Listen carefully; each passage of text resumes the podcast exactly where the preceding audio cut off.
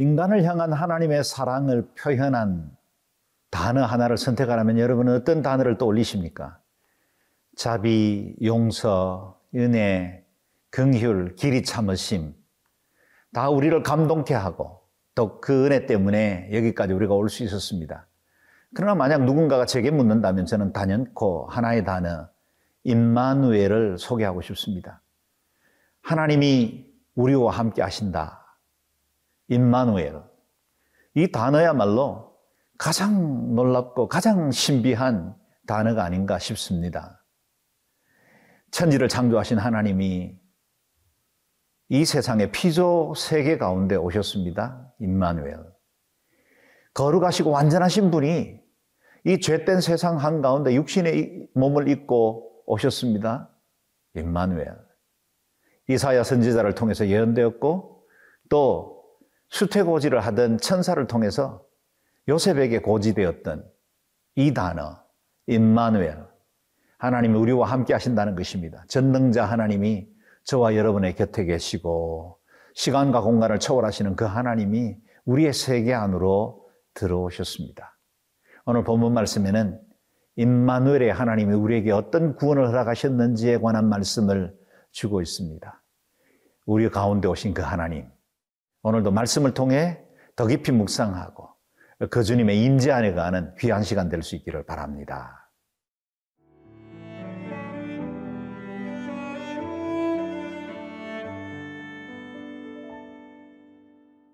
요한복음 1장 14절에서 18절 말씀입니다. 말씀이 육신이 되어 우리 가운데 거하심에 우리가 그의 영광을 보니 아버지의 독생자의 영광이요 은혜와 진리가 충만하더라. 요한이 그에 대하여 증언하여 외쳐 이르되 내가 전에 말하기를 내 뒤에 오시는 이가 나보다 앞선 것은 나보다 먼저 계심이라 한 것이 이 사람을 가리킴이라 하니라. 우리가 다 그의 충만한 데서 받으니 은혜 위에 은혜로라. 율법은 모세로 말미암아 주어진 것이요 은혜와 진리는 예수 그리스도로 말미암아 온 것이라. 본래 하나님을 본 사람이 없으되 아버지 품속에 있는 독생하신 하나님이 나타내셨느니라. 하나님이 우리와 함께 하신 임마누엘의 이 놀라운 사건은 성육신, 인카네이션을 통해서 우리에게 임했습니다. 14절 말씀을 읽겠습니다. 말씀이 육신이 되어 우리 가운데 그하심에 우리가 그의 영광을 보니 아버지의 독생자의 영광이요. 은혜와 진리가 충만하더라. 말씀이 육신이 되었다라고 하십니다. 로고스가 레마로 변했고 로고스가 우리의 삶 가운데 오셔서 임마누엘이 되어 주신 것입니다. 이 말씀은 어제 묵상했던 1장 1절 말씀대로 태초에 계셨던 그래서 그가 짓지 않은 피조 세계가 하나도 없다고 할 만큼 모든 피조 세계는 그분으로 말미암아 지음을 받았습니다. 온 우주의 통치자이시고 창조자이시고 지금도 다스리시는 분이십니다. 그런 그 임만 하나님이 오늘 임마누엘로 오늘 우리 가운데 오셔서 우리의 역사 가운데 개입하셨고 우리의 삶의 구체적인 현장 가운데 주님이 동거동락해 주셨다는 것입니다. 사도 바울은 이 놀라운 사건, 천지 창조 이후에 이보다 더 큰 사건이 있었겠습니까? 이보다 더 아름다운 스토리가 있겠습니까? 이 일을 그리스도 참미가로 빌립보서 2장에서 이렇게 노래했지요. 너희 안에 이 마음을 품으라 곧 그리스도 예수의 마음이니 그는 근본 하나님의 본체시나 하나님과 동등됨을 취할 것으로 여기지 아니하시고 오히려 자기를 비어 종의 형체를 가져 사람들과 같이 되셨다. 하나님과 같은 본체셨습니다. 영광, 존귀, 거룩, 그 무한한 은혜 가운데 계셨던 그분이 그 영광을 취하지 아니하시고 자신을 비웠습니다. 내려놓으셨습니다. 포기하셨습니다. 그리고 우리의 몸을 입으시고 우리 안에 거하셨습니다. 그리스도께서 이 땅에 오셨던 이 임마누엘의 사건으로 인해서 인류의 역사가 달라졌지요. 그래서 before Christ, anno domini, BC와 AD로 역사적 분기점이 이루어졌고 이를 통해서 온 인류에게는 구원의 큰 기쁜 소식, 하늘은 영광이요 땅에는 기뻐하심을 입은 사람들 중에 평화로다 선언하는 천사의 노래가 가능했다는 것입니다. 저와 여러분의 주님, 우리의 구주는 저기 하늘에 계신 분으로 그치지 않고 창조주 영광을 받으시는 분으로 계시지 않고 우리 가운데 오셨습니다. 그래서 말씀이 육신이 되셨습니다. 저와 여러분은 말씀을 믿고 그 말씀 때문에 영원한 생명을 얻었지요. 그렇다면 그 말씀은 또한 육신을 입어야 합니다. 우리의 삶에도 우리가 알고 있는 영적인 세계, 우리가 누리고 있는 이 하늘의 그 비밀한 신비도 결국은 육체를 통해서 이 땅 가운데 하나님의 뜻을 드러내는 도구가 되어야 합니다. 내 삶의 인카네이션이 성육화되는 일들이 계속해서 일어나야 한다는 겁니다. 그래서 말씀하신 대로 순종하고 말씀하신 만큼 살아내려고 애쓰는 삶이 되어야 합니다. 뿐만 아니라 이렇게 무능한 아기로 목수의 아들로 오셨는데 사도 요한은 그분을 보니 아버지의 독생자의 영광이요 은혜와 진리가 충만하다 그랬습니다. 그냥 단순히 무능한 아기였는데 우리 육체와 똑같은 나사렛 목수의 아들이었고 우리가 걸었던 그 먼지나는 골목을 걷고 우리가 신었던 그 샌달을 신고 함께 걸어갔던 그분인데 그분을 뵐 때 하나님 아버지의 영광이 보였다는 거예요. 은혜와 진리가 충만하다고 고백하고 있습니다. 그렇습니다. 그리스도는 낮추고 자기를 포기하고 철저히 희생하셨는데 그것을 통해서 하나님의 영광이 드러났습니다. 그래서 사도 바울의 그리스도 찬미가에서도 이어지죠. 이름으로 그를 지극히 높여 모든 이름 위에 뛰어난 이름을 주셨고 그 앞에 모든 무릎이 꿇게 하셨다는 것입니다. 사랑하는 여러분, 그리스도께서 이 땅에 말씀이었지만 육체를 입어 오셨습니다. 우리 가운데 거하셨습니다. 멀리 계신 하나님이 아닙니다. 우리 속에 성육화하셨습니다. 우리의 삶도 우리의 믿음도 단순히 영적인 삶으로 그치지 않고 내 삶에서 열매를 맺고 내 삶에서 복음이 드러나고 나의 사는 모든 족적을 통해서 그리스도가 증거될 수 있도록 성육화하는 삶을 살아갈 수 있기를 바랍니다.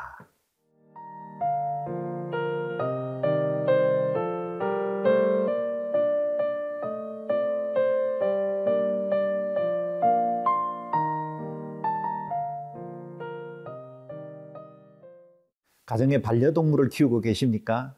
아, 정말 귀엽지요.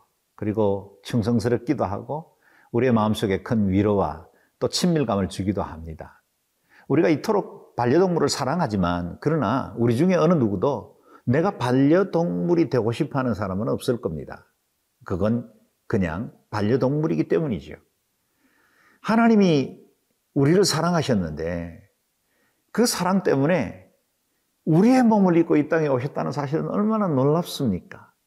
그 사랑이 그냥 단순한 아, 이념이나 아니면 문학적인 표현이 아니라 그분이 그 사랑의 실제를 이루기 위해서 성육화하셨고 우리를 찾아오셨다는 사실 그것이 우리를 감동케 하고 그것이 우리를 놀랍게 만듭니다. 우리와 똑같은 몸을 입으셨습니다. 그야말로 은혜 위에 은혜가 임한 것입니다. 16절에서 18절 말씀입니다. 우리가 다 그의 충만한 데서 받으니 은혜 위에 은혜라. 음, 율법은 모세로 말미암아 주어진 것이요 은혜와 진리는 예수 그리스도로 말미암아 온 것이라. 본래 하나님을 본 사람이 없으되 아버지 품속에 있는 독생하신 하나님이 나타내셨느니라. 아멘. 모세로 말미암아 우리에게 율법이 주어졌죠. 그 율법 때문에 우리는 우리가 죄인이라는 사실을 깨닫게 되었습니다. 그 율법 때문에 우리는 은혜가 필요하다는 사실도 알게 되었고 우리 스스로 힘으로는 의롭다 할 수 없으므로 외부로부터 주어지는 위로부터 임하는 하나님의 도우심이 필요하다는 사실도 알게 되었습니다. 이것도 은혜입니다. 그런데 그 은혜 위에 또 다른 은혜가 임했습니다. 우리의 공로나 의로가 아니라 하나님의 베풀어 주시는 그 은혜로 구원받는다는 사실을 우리에게 전해준 것입니다. 우리는 더 큰 은혜를 받았습니다. 영접하는 자, 곧 그 이름을 믿는 자들에게는 하나님의 자녀가 되는 권세를 주셨다고 하셨습니다. 은혜 위에 또 다른 은혜를 받은 거죠. 측량할 수 없는 하나님의 은혜 받아 저와 여러분이 하나님의 자녀가 되는 권세를 누렸습니다. 우리는 예수 그리스도를 통해서 받은 은혜와 진리, 은혜와 진리를 받게 되었습니다. 은혜 받았습니다.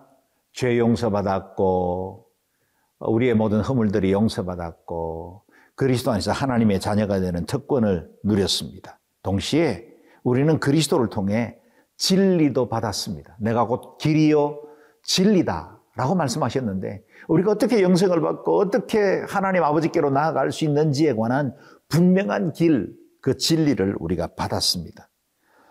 그런데 이 은혜와 진리는 서로가 동전의 양면 같은 역할을 합니다. 우리는 진리 앞에서만은 살 수는 없습니다. 만약 그 진리로 우리의 삶을 판단하면 우리 모두는 다 영원한 저주요, 멸망 가운데 갈 수밖에 없습니다. 제가 제 자신을 압니다. 여러분이 여러분 자신을 알잖아요. 우리는 진리 앞에 서면 부끄러울 것밖에 없고 우리가 구원받을 만한 아무런 근거도 없습니다. 그런데 그 진리와 함께 우리에게 은혜가 임했습니다. 단순히 우리의 행위대로 판단하지 아니하시고 하나님의 긍휼과 자비로 우리를 용서하시고 그 허물을 덮어주시는 하나님의 은혜가 임한 것입니다. 진리도 필요합니다. 은혜도 필요합니다. 그런데 그 진리와 은혜가 예수 그리스도를 통해서 오셨습니다. 우리가 아직 죄인 되었을 때 그리스도께서 우리를 위하여 죽으심으로 하나님께서 우리에 대한 자기의 사랑을 확정하셨느니라. 우리가 죄인 된 건 진리입니다. 그런데 우리를 위해서 독생자가 오셔서 희생하시고 그 십자가로 영원한 생명을 주신 건 은혜입니다. 이를 통해서 우리가 은혜와 진리를 누리게 되었습니다. 그동안 우리는 하나님을 본 사람이 없습니다. 하나님을 본 자는 죽는다고 했습니다. 모세 역시 뒷모습, 어떤 형태인지는 모르겠지만 하나님의 뒷모습만 봤다고 합니다. 그런데 품속에 계셨던 예수 그리스도, 영원한 신비와 거룩 가운데만 거하셨던 그 하나님을 우리가 손으로 만진바되고 눈으로 본바되고 느낌바될 수 있도록 그리스도께서 우리 가운데 오셨습니다. 그 독생자 예수님이 우리를 향해 찾아오신 이 놀라운 사건, 그 은혜로 우리가 여기까지 살았습니다. 은혜와 진리, 늘 붙들고 삽시다. 그리스도만 우리 삶의 주인 되어 주님께 순종함에 따라 사는 제도와 여러분 될 수 있기를 바랍니다. 기도하겠습니다. 존귀하신 하나님, 말씀이 육신이 되어 우리 가운데 오신 예수 그리스도 그 생명의 주님을 인해서 감사합니다. 우리가 누리고 있는 은혜와 진리로 많은 사람들에게 그리스도께서 그리하셨던 것처럼 주의 사랑, 주의 은혜 나누게 도와주시고 이 소식 알지 못하는 사람들에게 전파하는 자로 살아가는 저희들 되게 도와 주옵소서. 이 안에도 은혜와 진리가 좌편에서 우편에서 우리의 그늘이 되시고 우리를 인도하여 주옵소서. 예수님 존귀하신 이름으로 기도드리옵나이다. 아멘.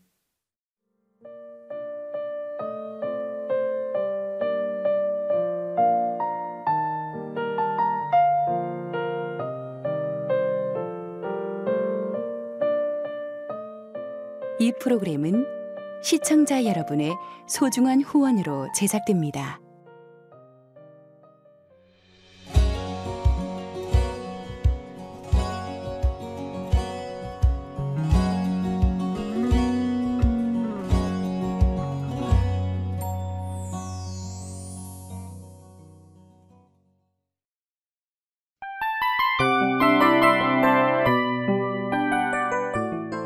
이 프로그램은 청취자 여러분의 소중한 후원으로 제작됩니다.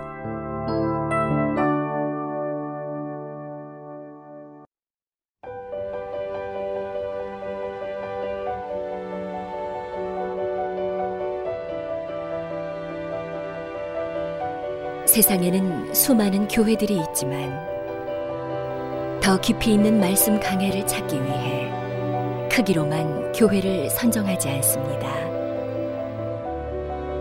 보다 좋은 영적 콘텐츠를 더 많이 나누기 위해 방송비를 받지 않습니다. 1년 365일 복음만 전하고 싶어서 우리는 광고를 하지 않습니다. 온누리의 복음을 땅끝까지 CGN TV와 함께 땅끝 선교사가 되주세요